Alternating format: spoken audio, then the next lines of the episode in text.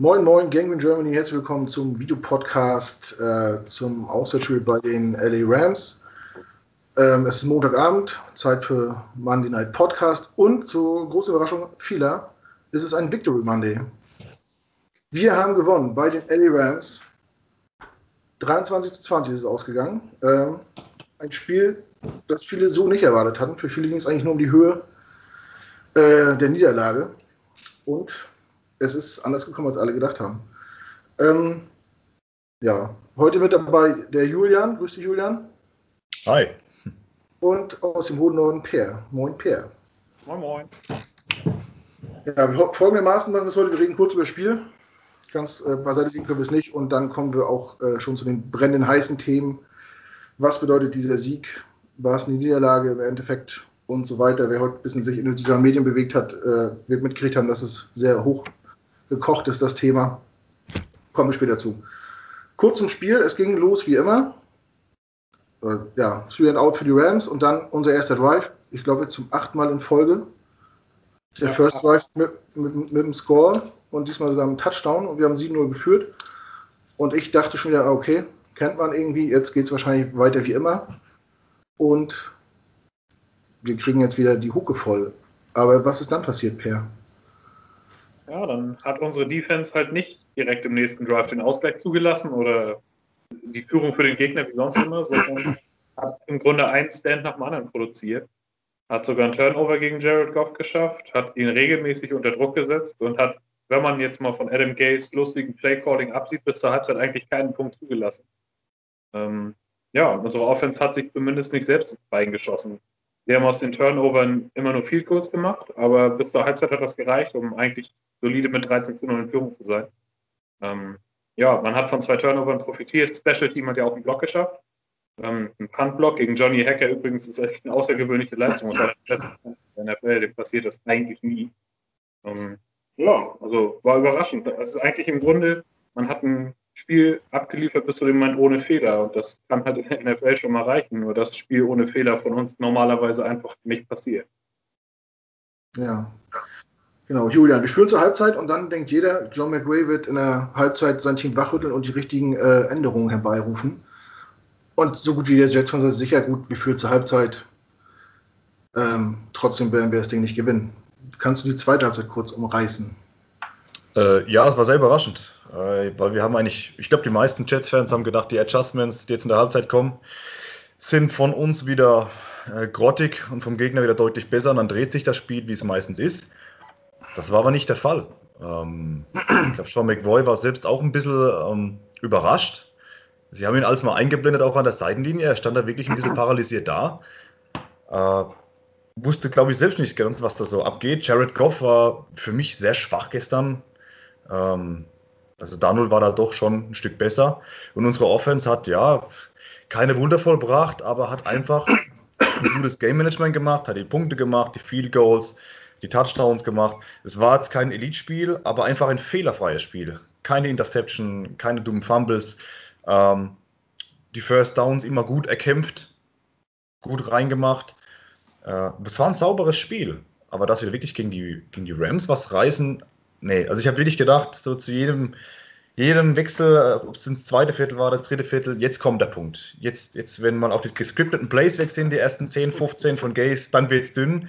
Aber das war nicht der Fall. Das war, das war sehr, sehr komisch. Ähm, ja, ich weiß auch noch gar nicht, was ich davon halten soll. Es ist zwar irgendwie ein Sieg, aber wir wissen ja alles irgendwie auch ein Verlust.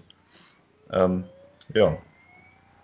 Ja, da kommen wir gleich noch zu. Ja, Jared Goff äh, hat wirklich nicht seinen besten Tag gehabt, aber man muss auch sagen, er hat ganz gut Druck gekriegt, auch wenn wir nur mit äh, vier Mann gerusht sind, fand ich. Das sah sehr gut aus, zumindest solange Quinton auf dem Platz war. Ja. Der dann leider wegen einer äh, Gehirnerschütterung vom Platz musste. Hat für mich herausragend gespielt. Ja. Ähm, wieder, mal wieder. Dann war noch ja, komische Würfe von ihm, dann waren noch ein paar unglückliche Drops von seinen Receivern dabei, die die eigentlich auch nicht fallen lassen. Ähm, ich dachte zwischenzeitlich, jetzt, wir bringen uns wieder selbst in Schwierigkeiten durch irgendwelche Flex, die ich vielleicht anders bewertet hätte. Ich weiß nicht, diese Aktion von Wesco zum Beispiel, ja. wo er Foul pfeift, da habe ich, weiß ich nicht, da stehen sich beide Helm an Helm gegenüber und der andere stößt zu mit dem Helm und wir kriegen. Ja, im Gegenteil, also entweder Offset oder eher sogar äh, für uns. War ein bisschen komisch, die Flagge. Ja, auch diese eine Face Mask von äh, Bless Austin. weiß nicht, habe ich auch nicht richtig gesehen in der Wiederholung. Und dann gab es noch eine PI in der Endzone oder an der Endzone, wo, wo der Ball irgendwie unfangbar hinten rausfliegt und ja. das war irgendwie auch, wo ich dachte, na, wenn da irgendwie ist das läuft schon wieder irgendwie vieles gegen uns, aber am Endeffekt haben wir es gewonnen und jetzt mit einem Sieg da, genauso wie die Jaguars, aber wegen dem Strange of Schedule äh, stehen jetzt, ist jetzt unser erster Pick, der von vielen heißer sehen war, ist jetzt weg. Ich habe schon im Vorfeld so ein bisschen rausgekriegt, äh, dass hier heute die Lage auch gespalten sind, ähnlich wie äh, bei allen Jets-Fans oder auch bei uns in der Redaktion. Es heiß her und wird diskutiert. Ja, Julian, du hast es angesprochen, gefühlt eine Niederlage. Ähm, ja, jetzt, äh, was hast du gedacht? Naja, es gibt ja zwei Lager bei den Jets-Fans mittlerweile, was ich beide Lager nachvollziehen kann. Die einen sagen, wir müssen jetzt die Spiele verlieren, die letzten, dass wir im Draft die Nummer 1 kriegen, Trevor Lawrence. Ähm, und dann gibt es noch das der andere Lager, sagt, nein, wir sind Jets-Fans, wir müssen unsere Mannschaft unterstützen, egal was, wir wollen jedes Spiel gewinnen. Ähm, für mich ist es so, es ist eine sehr paradoxe Situation, aber ich wollte eigentlich wirklich, dass wir das Spiel, äh, naja, kann man nicht sagen, verlieren. Naja, von wollen kann man nicht sprechen. Das ist so eine Kopf-Bauch-Sache. Ja?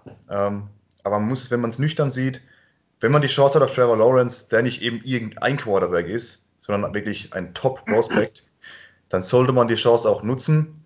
Ähm, noch dazu natürlich, er als Erstrunden-Pick hat keinen Vertrag äh, mit 30, 40 Millionen im Jahr. Er wäre sehr günstig.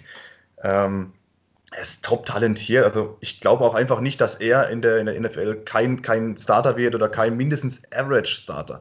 Da ist so viel Talent, er hat so viel unter Beweis gestellt. Und jetzt gerade am Tag vor den Jets hat er gespielt, hat 400 Total Yards gemacht, drei Total Touchdowns, mal locker abgerissen gegen ein Top-College-Team.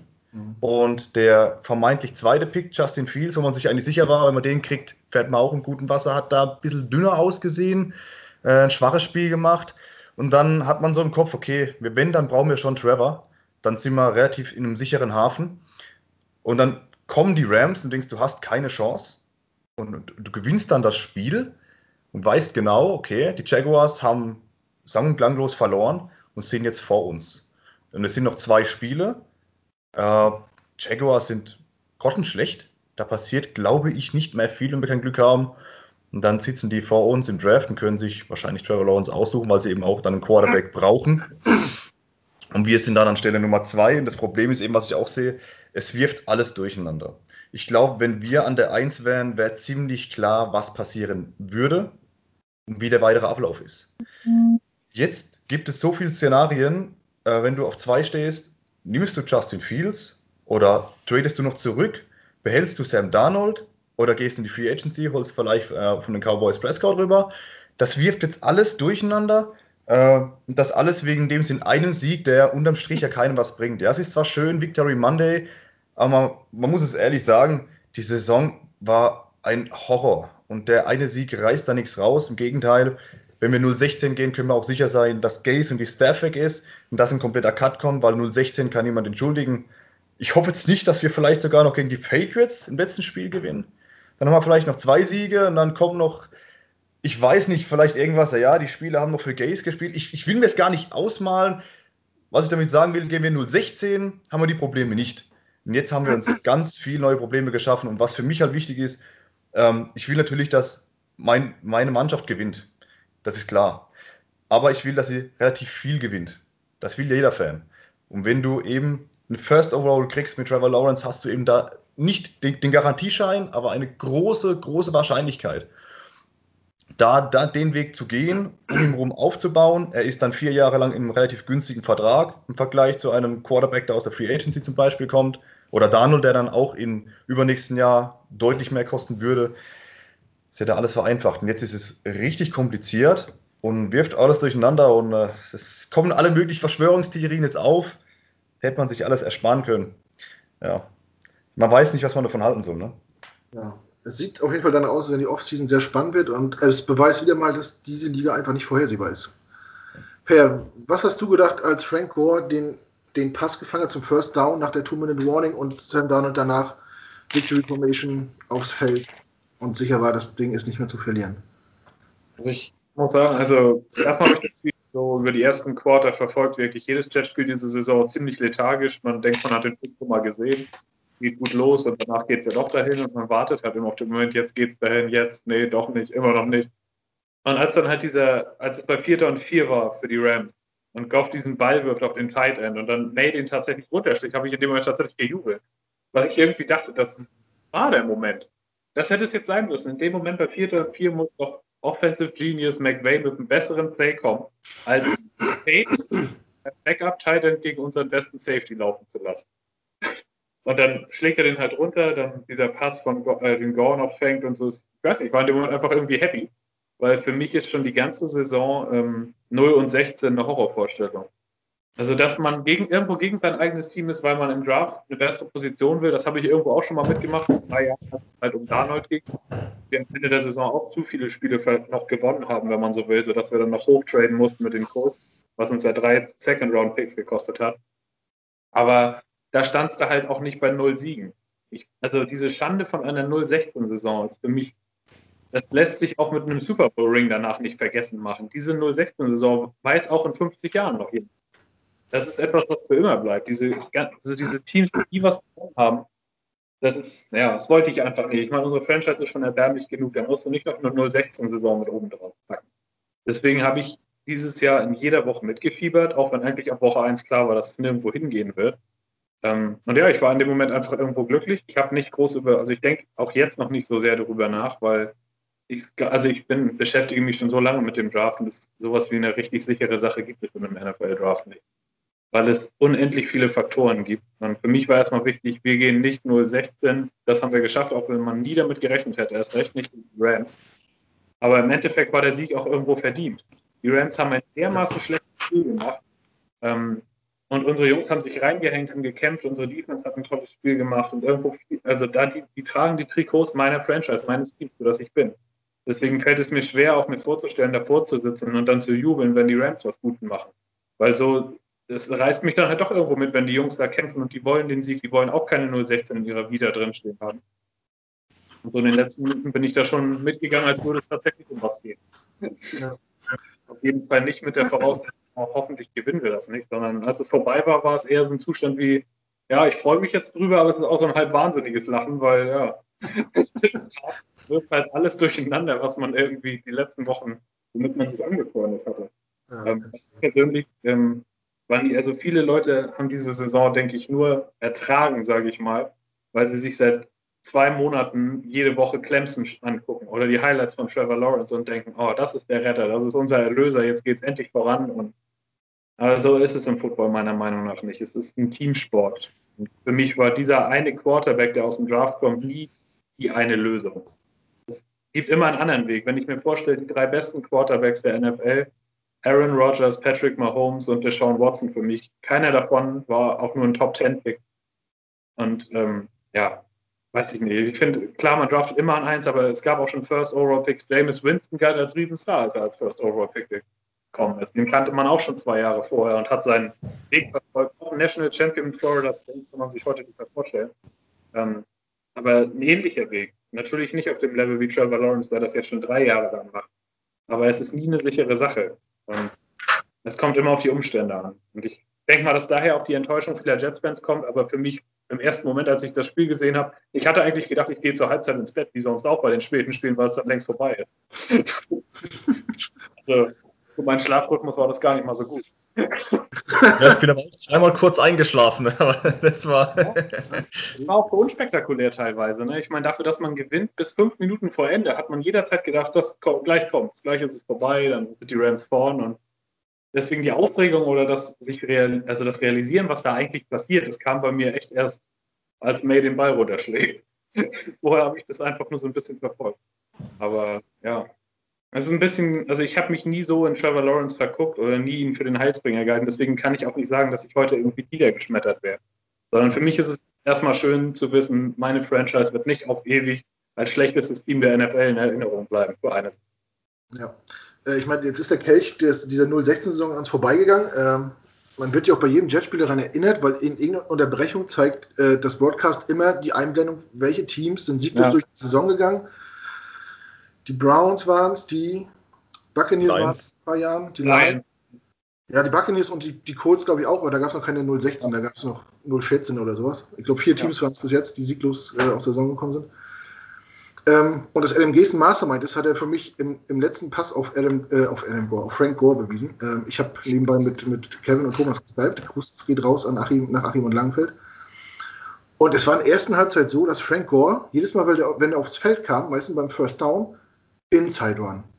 Dann ist er nach dem Spielzug vom Feld gegangen, es kam ein anderer äh, Halfback rauf, äh, dann kam Passspielzug, dann kam wieder Frank Gore rauf, Inside Run.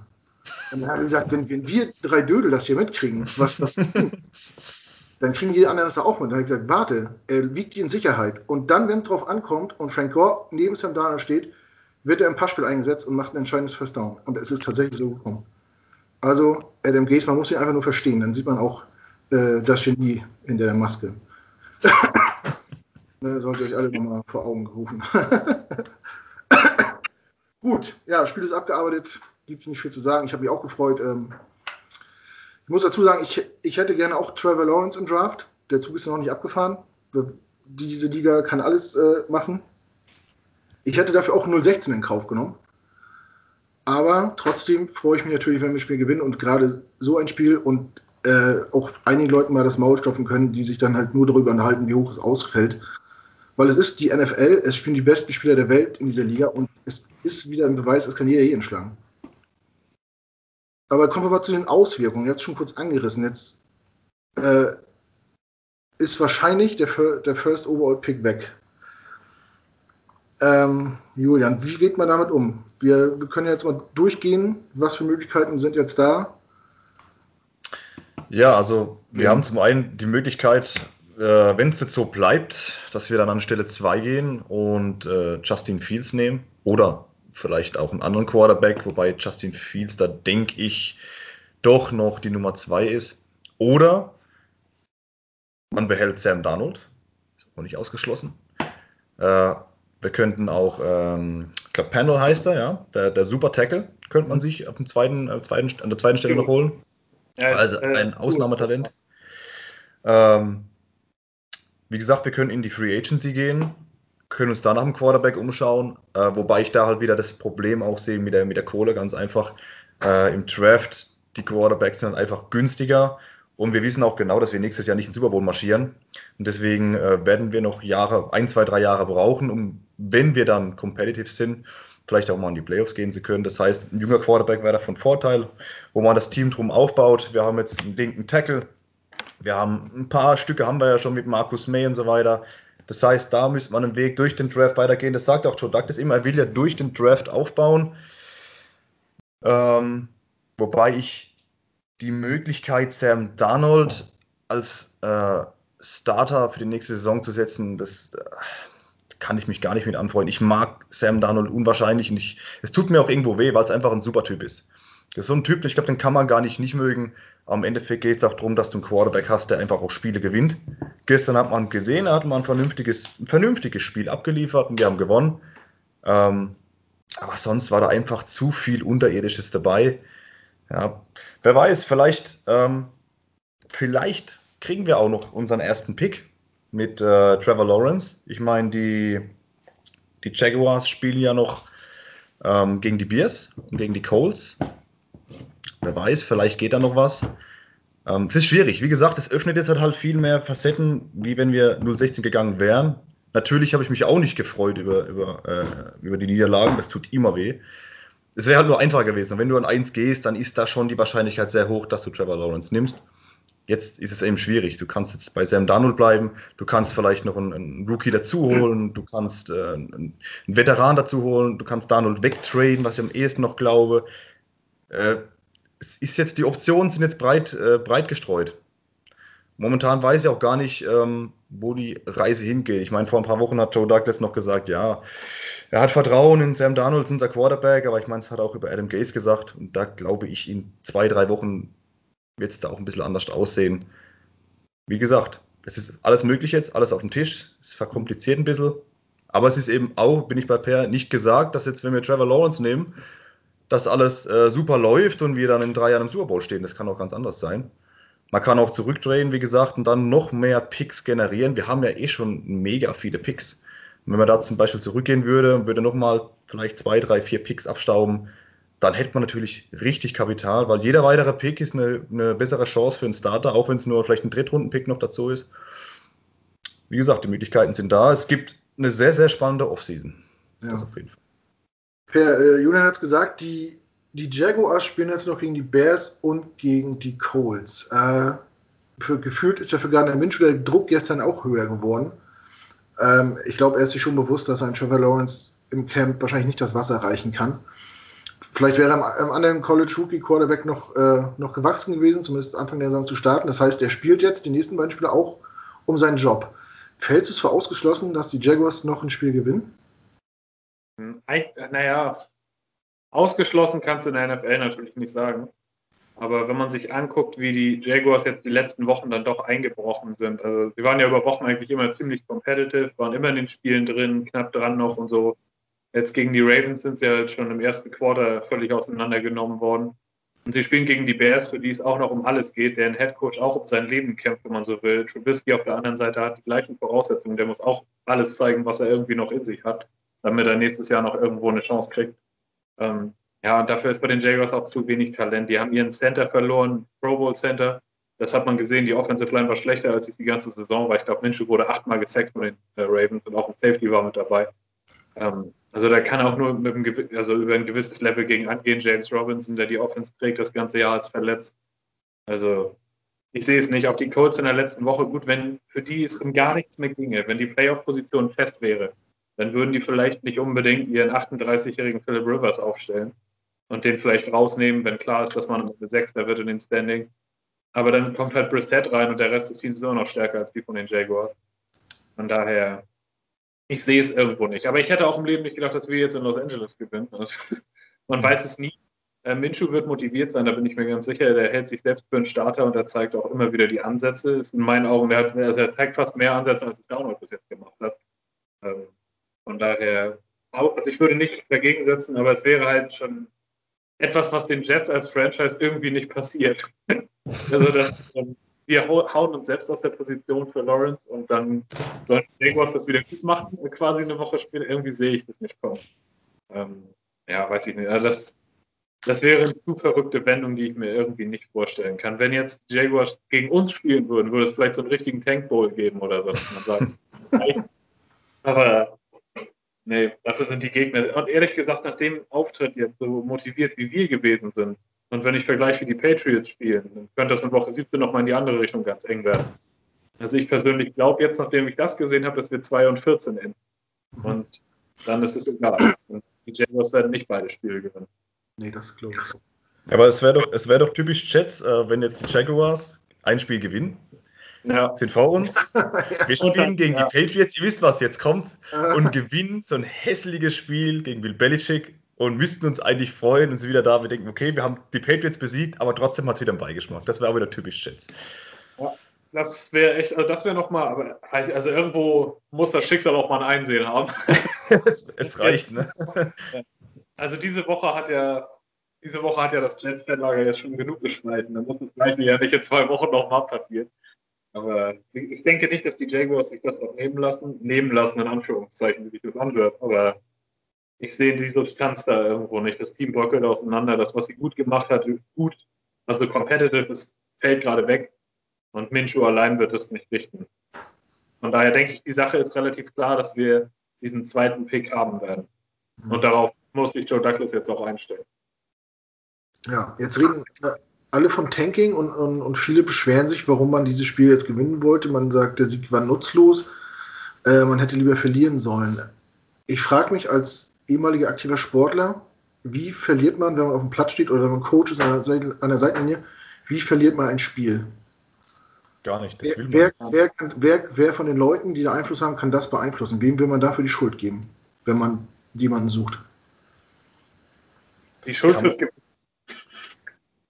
ja, ich ja. Jeder sagt, wie kann man so dumm sein, dieses Spiel gewinnen? Aber wer, wer hat denn dumm, dumm gespielt? Da stehen bei jedem Snap elf Leute auf dem Platz, die ihren Job machen die darum kämpfen, nächstes Jahr auch noch in der Liga zu sein. Da steht ein Coach an der Linie, der das Gespür der Liga ist, der nächstes Jahr auch coachen will oder irgendwann mal wieder, keine Ahnung. und man sagt, wie kann man so dumm sein und dieses Spiel gewinnen? Ich weiß nicht, welcher der Verantwortlichen äh, die Möglichkeit hat, ein Spiel mit Absicht zu verlieren. Wie soll das funktionieren? Mit Absicht ein Spiel selbst zu verlieren natürlich nicht, aber der General Manager kann den Kader dermaßen runterbrechen, dass die Wahrscheinlichkeit hoch ist, dass man verliert. Und wenn man sich unser Talentlevel anguckt, sind wir halt eins der zwei, drei schlechtesten Teams der NFL. Aber trotz allem reicht das an einem gewissen Sonntag, wenn das andere Team quasi im Halbschlaf ist, kann das schon mal für einen Sieg reichen. Ähm, Im Endeffekt, die Spieler geben jede Woche alles.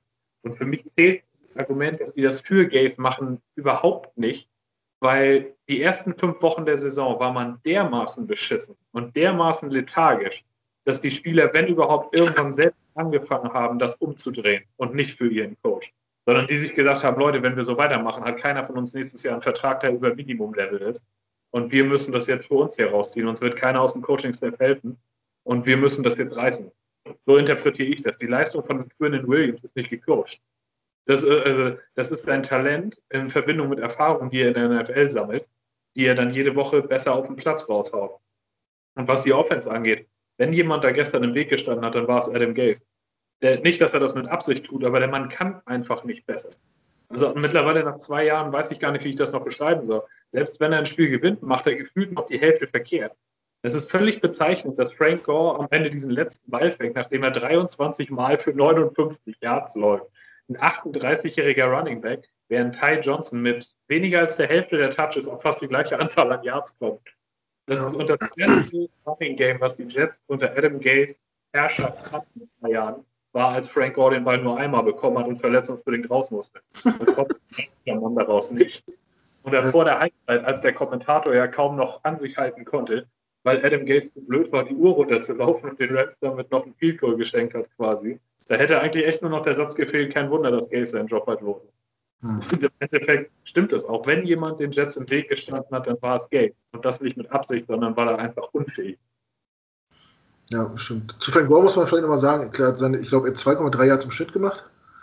Ja. Was wirklich schlecht ist, aber er hat trotzdem viele wichtige First Downs geholt. Er hat die wichtigen Läufe gefühlt war er immer da. So dieses Kopf runter und durch die Mitte für zwei Yards, das hat.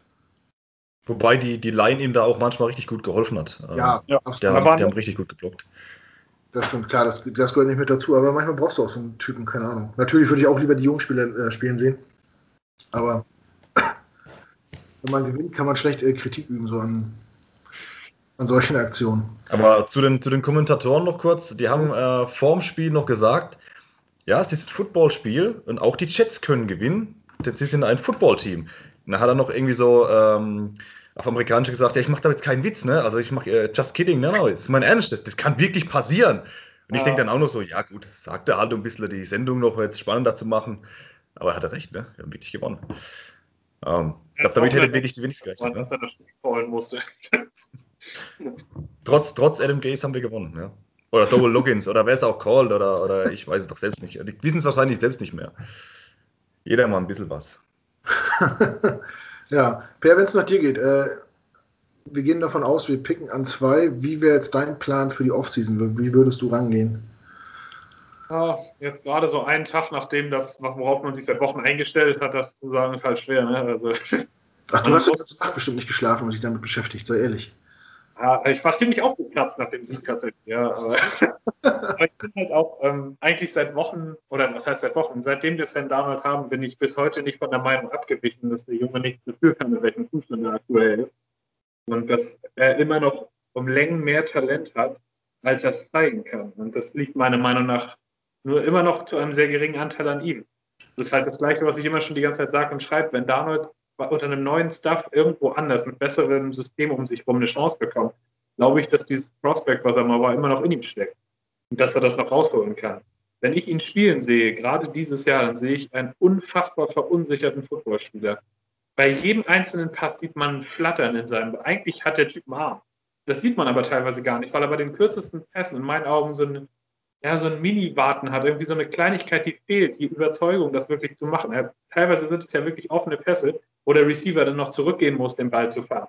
Oder wo er irgendwie anhalten muss in seiner Route oder das Ding nicht wirklich accurate ist. Das ist alles, das sind Dinge, die sich in zwei Jahren angesammelt haben, wo Darnold einfach nicht weiter weiß irgendwo. wo er nicht weiß, was er zu tun hat, wo ihm das System irgendwie nicht passt oder wo ihm auch einfach niemand hilft. Ähm, mein gut, das hört sich nach drei Jahren wie Ausreden an und die meisten sind auch über ihn hinweg, sage ich mal, und sehen ihn nicht mehr als potenziellen Starter. Aber ich denke immer noch, wenn man die Draft-Classes von 2018 bis zu der jetzt kommenden Werte, also seiner eigenen bis jetzt, ist er immer noch einer der fünf besten Prospects. Und ich sehe aus der nächsten Draft-Klasse niemanden außer Lawrence da drüber. Jedenfalls jetzt nicht. Ich habe Fields und Wilson und wirklich gescoutet. Aber von dem, was man so sieht, finde ich sie nicht so beeindruckend, wie ich da noch damals sofort eigentlich empfunden habe. Natürlich muss man da jetzt zwei, drei Jahre NFL-Tape vergessen, quasi, um das so zu bewerten, weil er hat eigentlich nur in seinem Rookie-Jahr wirklich eine Verbesserung gezeigt. Aber das ist für mich auch ein Beweis dafür, wenn er jetzt schlechter ist als das, was er in seinen ersten NFL-Spielen war, dann liegt es nicht nur an ihm. Dann liegt es daran, dass das um ihn herum nicht passt und dass es ihn irgendwo psychisch auch beeinträchtigt. Und deswegen, für mich wäre der Weg jetzt gerade immer noch, man behält Darnold, man sucht den neuen Coach danach aus, dass der Typ noch daran glaubt, ihn irgendwie umbiegen oder retten zu können. Im Grunde genommen die gleiche Ausschreibung, die man vor zwei Jahren schon mal getätigt hat, nur ein bisschen verzweifelter. Und dann gehst du den Draft danach halt an, du scoutest natürlich deine, die Prospects, die da kommen. Und wenn, wenn du am Ende zu dem Schluss kommst, dass Justin Fields besser ist, dann nimmst du ihn natürlich an zwei. Aber ich würde es im Moment eher so machen, dass ich diesen zweiten Pick so teuer verkaufe, wie es geht. Ich sammle mir noch mehr Picks an. Ich gehe mit Darnold und gebe ihm ein bisschen Competition in Form eines Day 2 Rookies vielleicht oder eines Veteran, irgend, irgendwas, sodass du einen Plan B hast. Und dann gehst du mit einem neuen Coach in die Saison mit Darnold, der ein System um ihn herum baut, vielleicht mit besseren Receivern, mit einer besseren Offensive Line. Und dann guckst du halt noch ein letztes Mal, was du an ihm hast. Weil jetzt gerade wirkt für mich die Option Fields eher wie es der Trostpreis. Und von dem, was er bei Ohio State gerade zeigt, er hat schon eine Menge Gutes gezeigt, aber jetzt das letzte Spiel, das war halt echt unbeeindruckend. Und ja, er hat gegen eine gute Defense gespielt, die NFL-Kaliber Verteidiger in sich hat. Und mit solchen Accuracy-Wacklern wird er in der NFL auch nicht besser aussehen. Von daher, es ist halt immer, du ziehst, eine, du ziehst einen Los in der Lotterie und hoffst, dass du den Gewinn knackst. Mit gewisser Form von Wahrscheinlichkeit, du packst um ihn ein System herum oder nicht. Darnold ist im Moment eher das Übel, das du schon kennst, wo du vielleicht weißt, wie du drum herum arbeiten kannst und wo du hoffst, das Potenzial noch aus ihm rauszuziehen. Deswegen würde ich es momentan tatsächlich so machen, ihn zu behalten. Du gibst ihm eine Form von Competition, einen Coach, der an ihn glaubt, ein System und ihn herumbaut. Und dann gibst du ihm dieses eine ja. Und den zweiten Pick verkaufst du so teuer, wie du kannst. Ja. Also ich bin da äh, sogar ziemlich bei dir. Ähm, ich würde sogar so weit gehen und sagen, am besten da jetzt nach der Saison verlängern. Jetzt ist es wahrscheinlich günstig. Er ist wahrscheinlich bewusst, dass er äh, keinen hohen Marktwert hat. Ja. Jetzt könnte man ihn vielleicht günstig für zwei Jahre verlängern. Ähm, ich würde auch den, dann den zweiten Pick versuchen runterzutraden, wenn sich jemand findet, der einen guten Preis zahlt. Ansonsten nimmt man da den Best Player Available und dann äh, ein Coaching jemanden suchen, am besten aus dem College, der College-affin ist und ihn vielleicht noch aus seiner Tätigkeit vorher kennt und denkt, Mensch, der Sam Daniel, der hat mich doch dauernd damals verprügelt auf dem Platz oder der hat doch hier äh, alle heiß gemacht, der, das kann doch nicht weg sein. Der wirklich ihm, an ihn glaubt und ihm ein Umfeld schafft, wo er sich wohlfühlt, wie er Selbstbewusstsein aufbauen kann. Weil das er es kann, hat er es gezeigt. Das hat er der ersten Saison gezeigt, gerade zum Ende hin. Das hat er gezeigt in der zweiten Saison, fand ich, als er aus der Verletzung zurückkam als wir mit 0-4 da standen und die 4-0 Cowboys weggefegt haben. Ja, genau, was so, ne? Und die Raiders haben wir auch geschlagen, die hochfavorisiert waren. Die Ansätze sind da. Es fehlt, in meinen Augen fehlt das Selbstbewusstsein und die, äh, wie heißt das Wort? Beständigkeit. Ja. Das ist es. Äh, das wäre jetzt mein Ansatz. Also ich würde jetzt nicht auf Teufel komm raus, wie du sagst, mit der 1B-Lösung leben wollen, mit dem Trostpreis, nur um einen Quarterback gedraftet zu haben. Ja, dem Talent, was vor drei Jahren gefeiert worden ist, einfach eine reelle Chance zu geben in einem anderen System. Julian, wenn du GM wärst, was würdest du machen? Boah, schwierig. Wie gesagt, ähm, war eure Option mit Sam Darnold, man muss ja sagen, er ist ja immer noch, glaube 23, ne? 23 ja. Jahre alt. Das ist ja kein Alter. Ähm, was man ihm zugutehalten muss, ähm, Gaze hat nie ein System für ihn angepasst. Ja. Das war bei Jeremy Bates, ist jetzt kein Elite-Offensive-Koordinator, aber der hat es zum Schluss hin von seiner ersten Saison verstanden, äh, das System ein bisschen besser auf Darnold anzupassen. Adam Gase hat sein System. Ich glaube auch, dass das System von Adam Gase funktionieren kann, aber du brauchst genau die Offense, die da reinpasst. Dann kannst du damit Erfolg haben. Wenn du die Offense nicht hast, dann versucht er es mit Gewalt reinzudrücken, Spielern, denen es einfach nicht passt. Äh, ich habe auch immer das Gefühl gehabt, er wollte sofort aus Sam Darnold zu diesem Peyton Manning Pocket Passer machen. Das ist er nicht. Er hat es ja gezeigt, wenn man ihn mal lässt, er kann laufen. Er hat einen 50-Yards-Lauf gemacht und hat drei, vier Spieler ausgetanzt mit Elite Running Back Move. Lass ihn doch frei. Lass ihn doch frei. Und ähm, was immer eines, das ist für mich so ein Sinnbild dafür, seine Stärke war immer auch Throw on the Run. Hat man gestern wieder gesehen. Er rennt fast im Vollsprint und dann dreht er seinen Oberkörper, was eigentlich für die meisten Quarterbacks sehr schwierig ist, und so im Halbsprung feuert er einen Pass raus auf Barrios, ein absoluter Sahnepass, den er leider nicht fängt. Und das war immer seine Stärke. Und in den letzten Spielen, den letzten Wochen hat er aus solchen Situationen Picks geschmissen, wo kein Receiver war, wo teilweise doppelt oder dreifach gedeckt war, wo er grottenschlechte Bälle wirft. Das ist für mich auch ein Zeichen äh, mangelnde Confidence, dass er einfach kein Selbstvertrauen mehr hat. Ich sehe es schon, wenn er am Snap dasteht, das wirkt schon so, so ein bisschen wackelig, unsicher und man hat so das Gefühl, bevor der Snap kommt, ist er schon in Gedanken einen Schritt weiter. Ich muss sofort raus oder ich muss sofort den ersten Read sofort sehen. Das wirkt nicht wie bei anderen Quarterbacks, die ruhig dastehen, die Defense lesen und die Ruhe haben. Er wirkt etwas nervös. Und das ist auch so gewesen, ähm, äh, im letzten Spiel, am vorletzten hat er einen Pick geschmissen und danach hat man sofort gemerkt, da kam wieder ein bisschen so dieses Sloppy Feed, das Nervöse wieder. Er hat die Defense nicht mehr richtig gelesen, sieht die Linebacker nicht mehr, macht Fehler, die er vorher nicht macht. Er ist eben auch noch sehr, sehr jung. Wie gesagt, vielleicht, wenn man das hinkriegt, dass man das System auf ihn anpasst und nicht versucht, Sam Darnold ins System reinzudrücken, wer weiß, dann kann aus Sam Darnold vielleicht doch noch was werden, weil er ist noch sehr, sehr jung. Mhm. Ja. Es ist schwierig. Es ist eine Glaskugel. Wie gesagt, wenn wir Trevor Lawrence draften, sagt auch keiner, dass wir da in den Super Bowl gehen. Das kann genauso nach hinten losgehen. Und der braucht auch sein gutes Team. Wenn er vom College kommt ähm, und hat eine schlechte O-Line und keine Waffen, dann wird er auch untergehen. Das ist glaube ich, so. Also es, ich bin ganz ehrlich, jetzt auch äh, einen Tag danach, es ist äh, ich glaube, wenn die Saison zu Ende ist, wir wissen, wie alles steht, dann ist es ein bisschen einfacher. Dann haben wir auch nochmal ein Spiel von Justin Fields gesehen und Trevor Lawrence, da zu dem Thema auch nochmal, wissen wir vielleicht auch nochmal ein bisschen mehr. Stand jetzt, äh, keine Ahnung. Ist schwierig. Wie gesagt, es macht es kompliziert. Sehr gut, sehr gut. Ähm, ja gut, man darf natürlich zu Sandal nicht vergessen, er, er, hat auch wirklich schlechte Spiele gemacht. Man muss ihn jetzt nicht irgendwie dauernd in Schutz nehmen und klar, er ist jung, aber er ist auch in seiner dritten Saison. Äh, natürlich muss man auch kritisch mit ihm sein, aber wie gesagt, ich kann mir vorstellen, dass noch in ihm steckt und das Potenzial ist da und ah, ich weiß es auch nicht so richtig. Ich denke, es kommen aber auch in den nächsten Jahren, ich denke, es kommen immer wieder gute Quarterbacks in Draft. Ja. Ist jetzt nicht so, dass wir fünf Jahre keine Chance mehr haben. Ich meine, alles, was. Den, alles, wenn wir den, den, den ja. ja äh, zweiten, ganz kurz, wenn wir den zweiten Pick, wenn wir den abgeben würden, rein theoretisch und, und einfach auf Platz 8, 9 oder 10 gehen würden, ihr wisst genau, wie teuer der zweite Pick auch ist. Und dann hätten wir so viel Kapital. Und ich finde, Joe Douglas ist, war ja auch mal Scout. Ich glaube, der ist ein ganz guter Drafter, was McKenna nie war.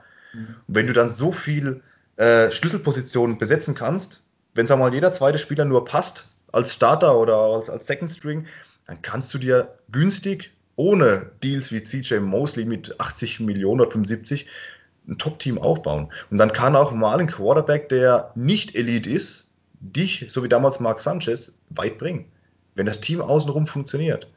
Ja, das stimmt. Ich meine, alles, was wir machen, sind Spekulationen. Es steht nichts fest. Man, man äh, fischt im Trüben, sagt man, glaube ich. Ne? Wenn man nüchtern mal die Fakten betrachtet, dann ist unser Coach nächstes Jahr Adam Gaze auf dem Papier. Unser Quarterback, den wir im Vertrag haben, heißt Sam Darnold. Und den Quarterback, den wir alle draften wollen, ist in seinem dritten College-Jahr und hat noch nicht gesagt, dass er sich zum Draft aufstellt.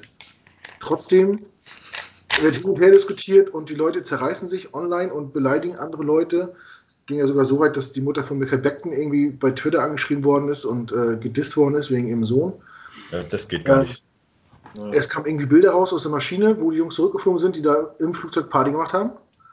Äh, Michael Beckton hat gesagt, jeder Fan, der uns eine Niederlage wünscht, ist nicht mit dem Herzen dabei. Ähm, ja, das Verhalten der Fans. Ähm, ich finde es ein bisschen grenzwertig, was da momentan abgeht. Gerade was, was, wenn man äh, Spielern sagt, ihr seid, ihr seid dumm, warum habt ihr, warum habt ihr nicht verloren? Ähm, wenn, wenn Spieler bei äh, Interviews sagen, wir freuen uns, dass wir gewonnen haben und, und Leute unterschreiben, wie, wie dämlich kann man sein? Habt, habt ihr das ein bisschen verfolgt heute? Was, was sagt ihr zu sowas? Ja, ist schon, ist auf jeden Fall eine Situation, dass man durch einen Win wird die Fanbase doch ziemlich gespalten. Und auch für die Spieler ist es ziemlich schwer. Also, wenn ich mir vorstelle, Mackay Becken, der ist jetzt 21 Jahre alt, spielt sein erstes Jahr in der NFL, hat vorher vielleicht die Jets nicht verfolgt, hat keine Ahnung wirklich von der Geschichte der Jets, weiß nicht, wie lange die Fans bleiben, was ja nun auch der Fall ist. Dann kommt er da halt hin, der ist emotional, der freut sich, Gott sei Dank, ich habe meinen ersten Win, endlich haben wir es geschafft, als Team freut sich mit seinen ganzen Jungs, die geben jede Woche alles auf den Platz, egal wie schlecht sie sein mögen, aber die geben ihr letztes bisschen, was sie haben, für ihre Profession, für ihren Job, für ihre Leidenschaft. Und die freuen sich nach dem Sieg. Und, ich, und dann schreibt er halt wahrscheinlich aus der Emotion heraus, wenn ihr nicht für uns rootet, seid ihr keine Jets-Fans. Da fehlt natürlich ein bisschen Fingerspitzengefühl. Das muss man einfach so sagen. Er ist aber ein 21-jähriger Spieler in seinem ersten NFL-Jahr.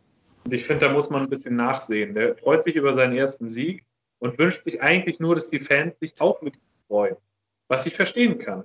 Ja. Das ist für ihn nicht, und ich persönlich freue mich mega mit ihm. Ich glaube nicht, dass er sich äh, den Start in seiner Karriere so vorgestellt hat, wie es jetzt gelaufen ist. Dass er dann halt rauskommt und sagt, ihr seid keine Jets-Fans, wenn ihr uns nicht, wenn ihr jetzt nicht mit uns freut. Das ist, als Spieler kommt dir das vielleicht so vor. Aber ich kann mir auch vorstellen, dass da ein erfahrener Veteran, der schon länger bei den Jets ist, weiß ich, mir fällt gar keiner ein, weil das alles so eine Laufkundschaft ist. Aber dass einer zu ihm sagt, du pass mal auf, die Fans, die leiden hier mit uns seit Jahren. Wir haben seit zehn Jahren nichts Positives aufs Feld gebracht. Die Fans haben nun mal jetzt die Aussicht auf einen Quarterback gehabt, der von den Medien unglaublich groß gemacht wird im College. Trevor Lawrence hat jetzt halt schon dreimal, nee, zweimal National Championship gespielt, einmal gewonnen, ist jedes Jahr top dabei, die Statistiken ist alles super. Jeder sagt, das ist ein Can't äh, Prospect. Aber das interessiert Mackay Beckton nicht, wer da nächstes Jahr hinter ihm steht. Das weiß er nicht. Also das, das spielt für ihn auch eher eine untergeordnete Rolle. Klar will er gewinnen auf Dauer. Aber als Footballspieler evaluierst du keine Mitspieler von dir. Das ist eine Sache, die Medien, Fans und Draft-Experten machen.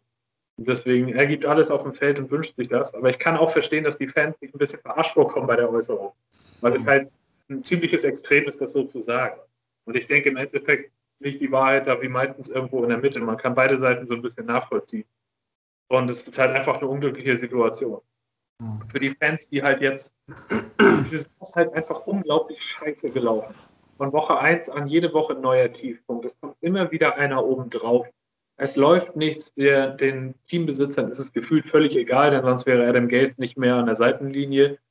Und dann suchst du halt nach irgendeinem Lichtblick, irgendwas, woran du dich raufziehen kannst. Und für, ich sag mal, 80 Prozent der Jets-Fanbase war das Trevor Lawrence seit zwei Monaten.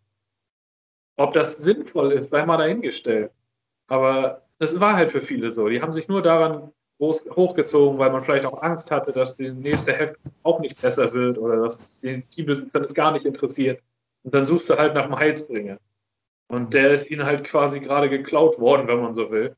Also ich kann schon auch verstehen, dass viele Leute da jetzt gerade ein bisschen empfindlich sind. Gerade wenn man sich halt darauf so ein bisschen bezogen hat, dass man diesen einen Spieler jetzt will. Ich persönlich kann beide Seiten nachvollziehen, weil ich habe mich nie auf diese Seite gestellt, wenn man so will. Für mich ist immer noch und war die ganze Zeit wichtiger, dass wir einen vernünftigen neuen Headcoach bekommen. Und solange das nicht passiert, war für mich die Frage des nächsten Quarterbacks mehr oder weniger irrelevant. Weil keiner von denen kann zaubern. Trevor Lawrence wird genauso wenig übers Wasser laufen, wie Sam Darnold das jetzt konnte in den letzten drei Jahren.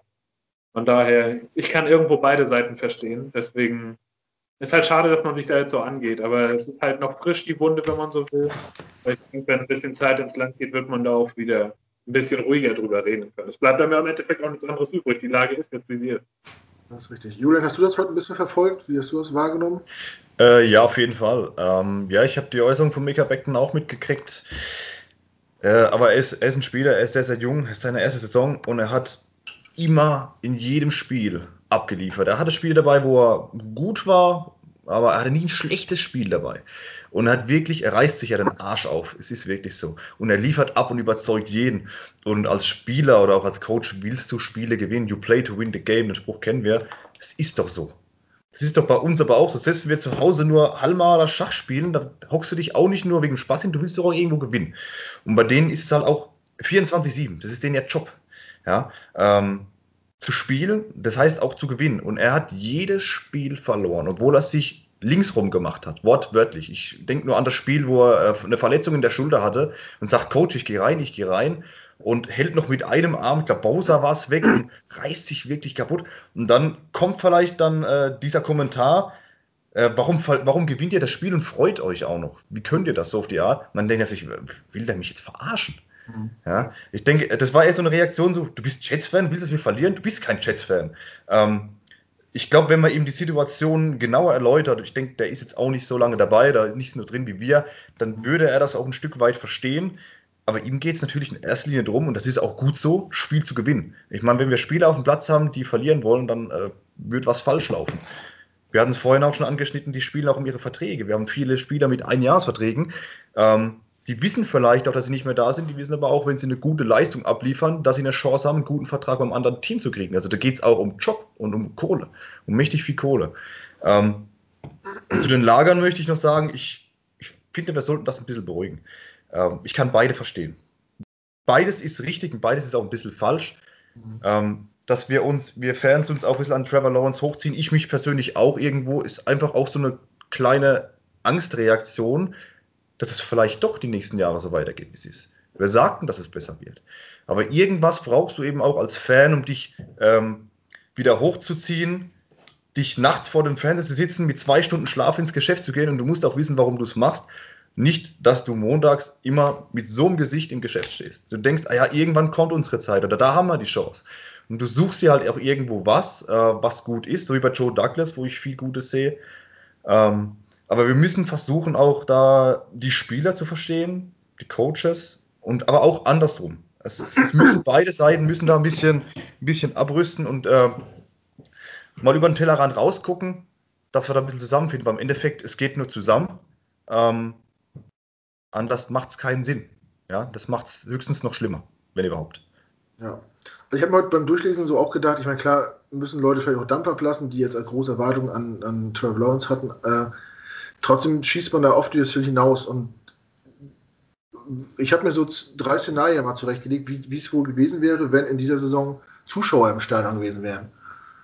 Ähm, Szenario 1 ist, Henry Rux fängt den Touchdown im MetLife und wir verlieren gegen die Raiders. Meint ihr, es hätte irgendein Jets-Fan, wer aufgestanden hätte, hätte geklatscht und hätte gesagt, yes, zum Glück nicht gewonnen?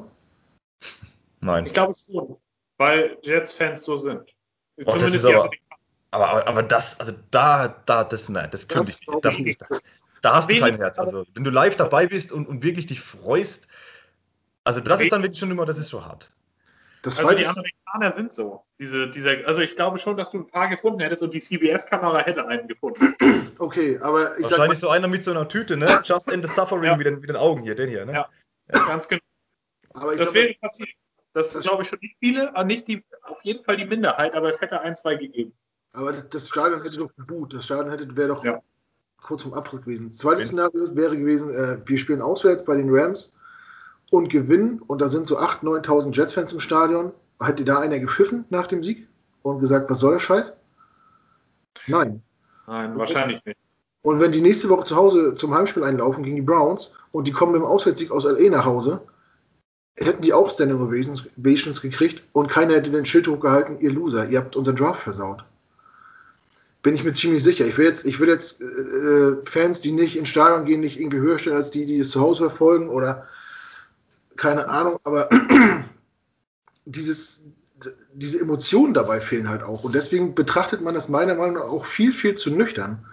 Wir, wir haben uns hier äh, 12, 13 Wochen aufgeregt, wie schlecht unser Team ist. Wir haben vor, ähm, vor zwei Wochen geflucht, dass wir gegen die Raiders verlieren, wie man dieses Spiel abgeben kann.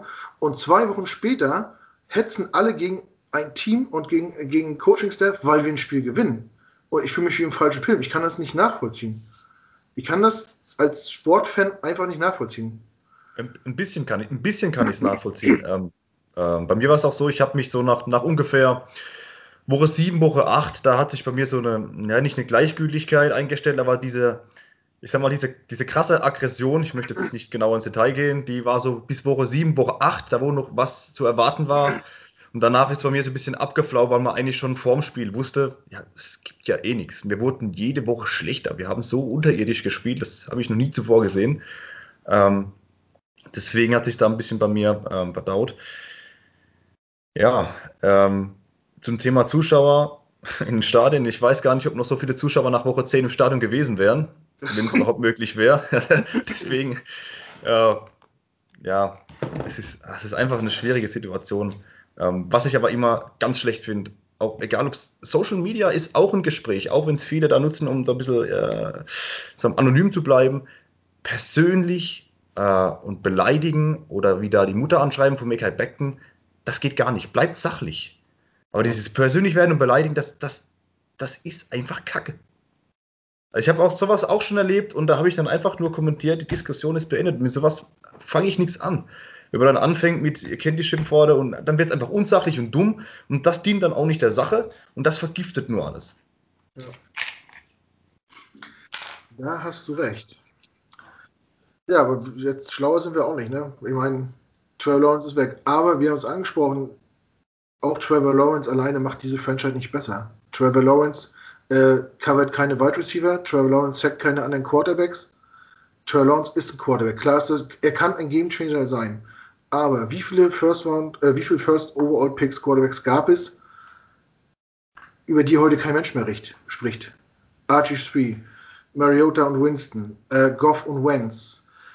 Ja. Die, das Jahr, wo wir gepickt haben, wo, wo vier, vier bis fünf Quarterbacks in der Verlosung waren, an eins zu gehen, wo alle gesagt haben, äh, wie heißt er jetzt, der bei den Cardinals war? Ross? Rosen. Rosen. Ja. Wo ist der? Der war von, wurde das von allen als Pro Ready genannt. Das wo ist, eine krasse Geschichte. Ich weiß ja, gar nicht mal, wo der spielt. So. Er ist ähm, Practice Squad der Buccaneers, weil er sich aktiv dafür entschieden hat, von Brady was lernen zu wollen. Er hatte wohl Angebote als Backup woanders, aber er hatte, soweit ich weiß, die Schnauze tatsächlich voll. Ja. Weil dem Typ wurde unglaublich mies mitgespielt.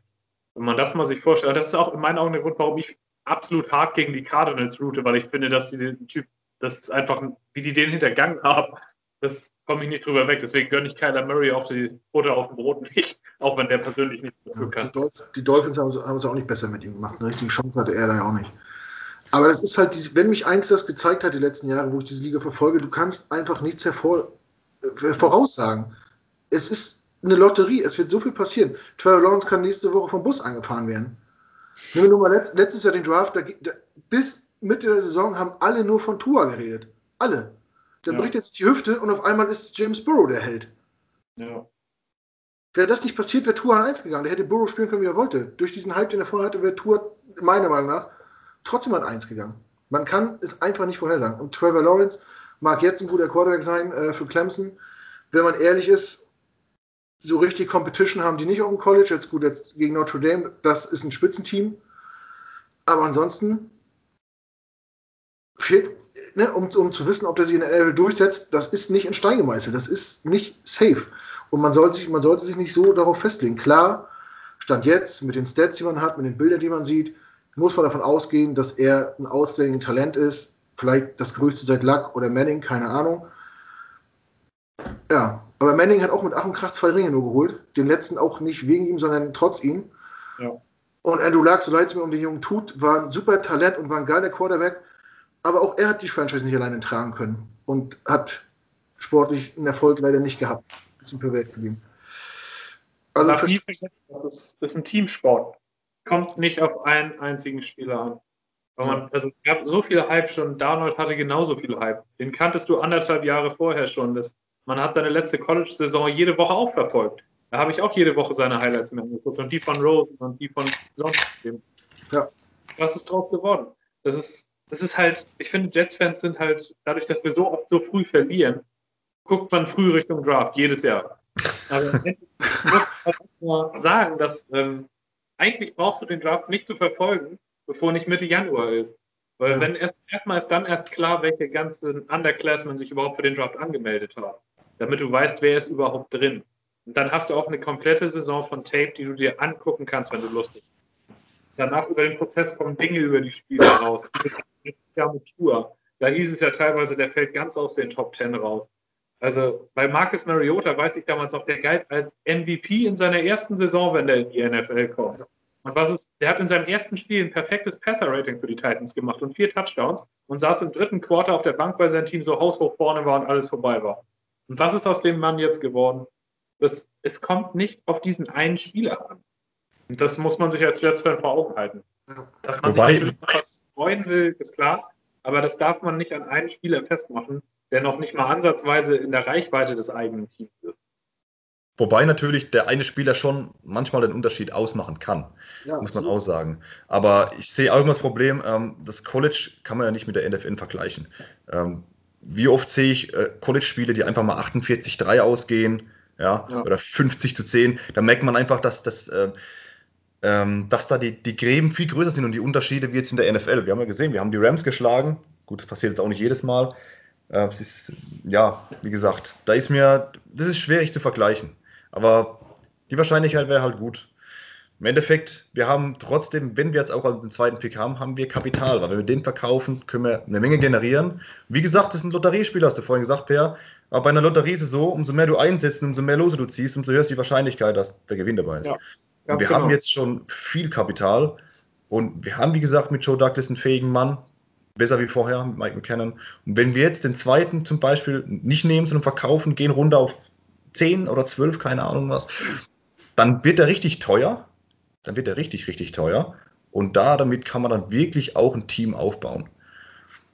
Das so sehe ich das. Wie gesagt, man muss vielleicht die Chance nutzen und dann vielleicht einfach mehr Lose ziehen, um irgendwann doch mit dem Hauptgewinn dazustehen. Und am Endeffekt ist es doch egal, ob jetzt das, äh, ob du den Super Bowl gewinnst wegen Trevor Lawrence oder ob die Defense so stark war. Du willst Erfolg haben. Das stimmt. Ähm, kommen wir nochmal aufs Thema Headcoach zu sprechen. Wir haben es auch besprochen. Äh, einige sind der Meinung, dass durch den Verlust des First Overall auch äh, der Spot New York Jets wenig attraktiv ist für neue Coaches, ob potenzielle Coaches oder Free Agents.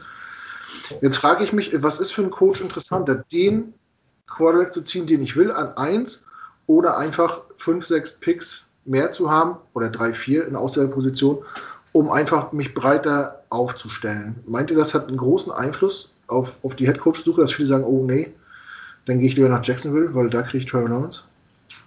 Also es hat einen Einfluss, das, davon gehe ich schon aus. Ähm, aber wenn man darauf guckt, worauf achten Headcoaches, die interessant oder wenn du jetzt ein Headcoach bist, also ein potenzieller Headcoach, der schon ein bisschen was vorzuweisen hat, der schon länger im Gespräch ist, nehmen wir jetzt mal den Offense Coordinator von den Chiefs. Der kann sich ja eigentlich, sagen wir mal, in Anführungszeichen aussuchen, wo er hin möchte, wenn man den Gerüchten glaubt. Dann überlegt er sich natürlich schon erstens, wo habe ich einen Quarterback, der mir Sicherheit und Erfolg verspricht, mit dem ich auch zurechtkomme, von dem ich denke, dass der eine Offense umsetzen kann. Dann überlegst du als nächstes, wie ist die allgemeine Talentbase in diesem Team? Wie ist, sind die Zukunft aufgestellt? Dann überlegst du dir, wie viel Einfluss habe ich eigentlich auf das Personal Department? Kann ich die Spieler auch bekommen, die ich gern hätte? Oder kann ich mit dem General Manager arbeiten oder nicht? Mag ich den überhaupt? Und dann guckst du halt auch, was ist das überhaupt für eine Franchise? Interessiert sich da der Teambesitzer dafür? Wird da was gemacht, damit es vorangeht? Wie viel Erfolg haben die und woran liegt es, wenn, dass sie keinen Erfolg haben? Und wenn man sich die letzten zehn Jahre der Jets anguckt, dann muss man sich schon fragen, wie attraktiv das eigentlich ist, zu einer Franchise zu gehen, die auch einfach nie mal was richtig machen kann. Da fragst du dich halt schon, ob das ist, als würdest du jetzt als Trainer zu Schalke gehen. Da denkst du auch, also meine Karriere mache ich mir jetzt nicht kaputt. Oder wenn du früher zum HSV hättest gehen sollen, da kannst du ja nur versagen. Da wirst du auf jeden Fall schlechter, als du vorher warst. Und das ist schon was, was da irgendwo mit reinspielt. Und Trevor Lawrence hätte uns ein richtiges Argument geliefert, zu sagen, hier, der, der wird wahrscheinlich was werden. Mit dem kannst du die nächsten 15 Jahre arbeiten. Jetzt ist es halt wieder, dieses eine Argument fehlt. Jetzt kommst du dann wieder an mit, ja, du kannst um da noch drum arbeiten oder meinetwegen draften wir irgendwen anders für dich oder wir gucken mal, wie es läuft. Dann guckst du halt, was ist sonst so im Kader. Und bei allem Optimismus rund um Becken und Quinnen ist es ähm, die Talentbase in unserem Team verdammt niedrig. Wir haben unendlich viele offene Baustellen und mehr Fragezeichen als Antworten.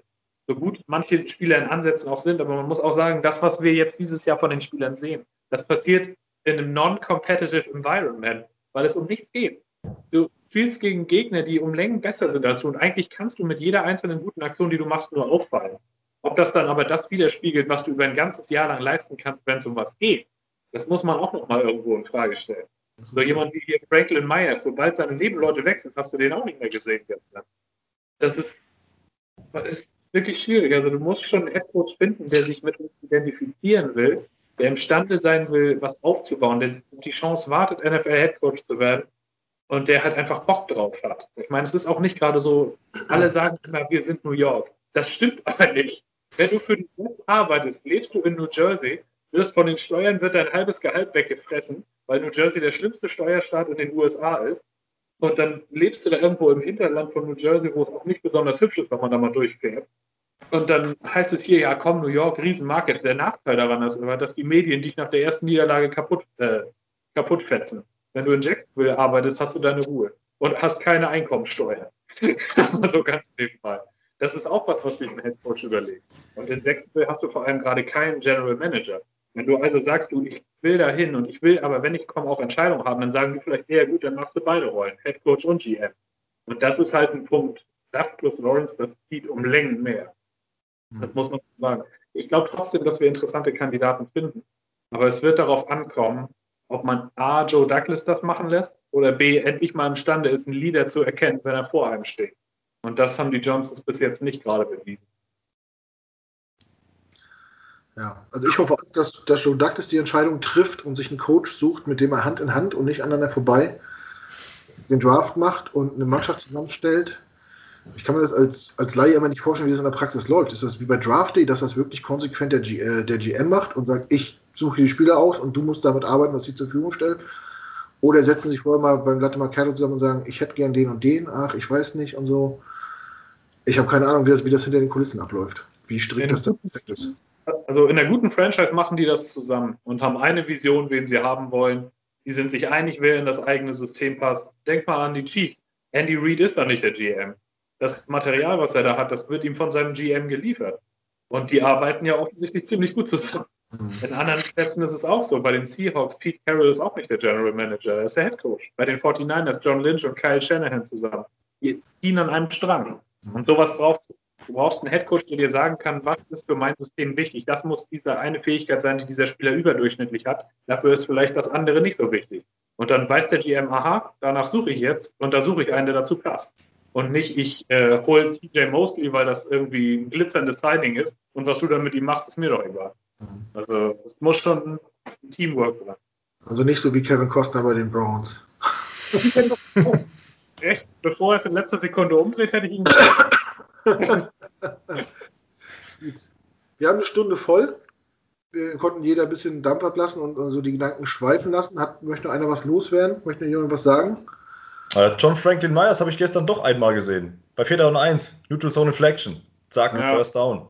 Das war's. Dann hat er doch gelacht, ne? Da habe ich ihn gesehen. Aber. aber das war nicht, als wenn er sich freuen würde, sondern das war schon so, ach verdammt, warum? Ja, hoffentlich sieht es keiner, ne? Aber ja. ist live im TV. Da hast du auch Haben wir jetzt eigentlich die, äh, hatten wir nicht noch ein paar Fragen irgendwie bekommen? Sind wir darauf jetzt eigentlich schon eingegangen? Glaube, die, haben, die haben, ja, es ging eigentlich darum, was machen wir jetzt mit dem, mit, mit dem zweiten Pick? Das haben wir, glaube ich, besprochen. Jeder hat seine Meinung dazu gesagt. Und die anderen gingen, glaube ich, auch in die Richtung, wenn mich nicht alles täuscht. Ja, ich habe es auch nicht mehr im Kopf, aber vom Grundsatz kann es ja eigentlich nur um ein Thema gehen. Es ging grob um die Situation, in der wir uns jetzt, in die wir uns jetzt gebracht haben durch den Sieg quasi wie man damit umgehen soll und was es für Lösungen gibt. Fazit ist, äh,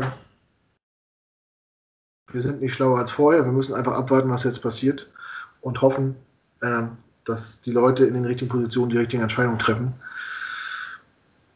Und dann wird man sehen. Und dann muss jeder jetzt mit dem Sieg um, umgehen, wie er damit umgehen muss. Der eine freut sich, der andere ärgert sich, aber bitte haltet es im Rahmen und denkt immer daran, auch Trevor Lawrence alleine kann aus diesem Team kein Winning-Team machen. Das ist meine Meinung dazu. Habt ihr noch was, Jungs? Dann haut's raus. So zum Abschluss würde ich auch, auch wenn wir schon ein paar Mal jetzt angesprochen haben, nochmal dazu sagen, seid einfach nett zueinander. Eigentlich sind wir alle Jets-Fans, sitzen im gleichen Boot und die Situation ist als Jets-Fan schon schwer genug. Da finde ich, gibt eigentlich keinen Grund, sich gegenseitig noch mehr fertig zu machen, als es ohnehin schon sein muss. Und auch wenn man unterschiedlicher Meinung hat, im Endeffekt wollen wir alle für die Franchise routen können, uns freuen über Siege, wenn man langfristig erfolgreich ist. Und wir machen es uns nicht einfacher, wenn wir uns gegenseitig angehen. Von daher ein bisschen auf den Ton achten, ein bisschen in den anderen reinversetzen, wie der vielleicht auf seine Gedanken kommt. Geht es für die Zukunft sicher auch wieder besser. Genau. Julian, noch ein paar letzte Worte. Ja, wer weiß, es gibt ja noch die kleine Möglichkeit, dass Trevor Lawrence vielleicht gar nicht in den Draft geht. Genau. Dann und dann ist es alles, dann ist alles nichtig, die ganze komplette Diskussion. Das wäre Das wäre lustig, ja. Er ist noch relativ religiös, vielleicht macht er ja auch hier den Pastor oder was weiß er nicht, oder geht ins Kloster noch ein Jahr, man weiß es ja nicht. Ähm, wir müssen es nehmen, wie es kommt. Das Leben ist schwer genug mit Corona, einem ganzen Mist. Wenn jetzt die Jets auch noch so einen Mist machen, ich denke, das sollten wir einfach ein bisschen zusammenstehen und auch mal andere Meinungen einfach akzeptieren. es werden irgendwann wieder sonnigere Zeiten kommen. Es ist nur die Frage, wann, aber sie werden kommen. Ja. Viel schlimmer kann es nicht werden. Ja, das haben wir schon mal geschafft. Das stimmt. Wenn man ganz unten ist, geht es nur noch nach oben. Ähm, war, war äh, Tim Thibault nicht auch so ein, so, ein, so ein gehypter Quarterback, der auch so super religiös war? Der gesagt hat, ich, ich fasse keine Brust an, bevor ich Freiheit bin und so, ja. Hätte er mal gescheiter gemacht. Wenn das das Oben ist, wer weiß. Gut, in diesem Sinne sind wir durch, würde ich sagen. Stunde ist eine gute Zeit. Ähm, ich muss noch kurz Matze grüßen, mein Pulli ist heute gekommen. Neue Gangrene Germany Hoodie. Sehr gute Arbeit, Matze. Vielen Dank dafür. Vielen Dank an die Redmans für den Versand. Ähm, Wenn es euch gefallen hat oder auch nicht, lasst es uns wissen in den Kommentaren. Liked das, teilt das, wie auch immer. Kommt, tretet mit uns in Gespräche. Lasst uns diskutieren. Sachlich natürlich. Interaktion ist immer gut. Das ist für uns immer das Zeichen, dass uns zugehört wird. Ja, ansonsten bleibt nichts mehr zu sagen, als euch noch einen schönen Tag zu wünschen. Vielen Dank an meine beiden Kollegen äh, Julian und Per. Sorry. ja, euch beiden noch einen schönen Abend. Schön, dass ihr dabei wart. Und in diesem Sinne, bis zum nächsten Mal. Achso, ähm, es steht Weihnachten vor Tür. Es kann sein, dass wir jetzt ein bisschen unregelmäßig am Start sind, was News angeht oder auch Podcasts. Das ist noch nicht ganz klar. Äh, seid ihr ein bisschen, bisschen nachsichtig. Äh, wir auch haben alle Familien und Hobbys und Freunde. Und ja, vielleicht wird es jetzt ein bisschen weniger, aber wir versuchen euch auf dem Laufenden zu halten. Ne? In diesem Sinne, bis zum nächsten Mal und Jet up. Bleibt uns treu, Jet up. Ciao. Ciao.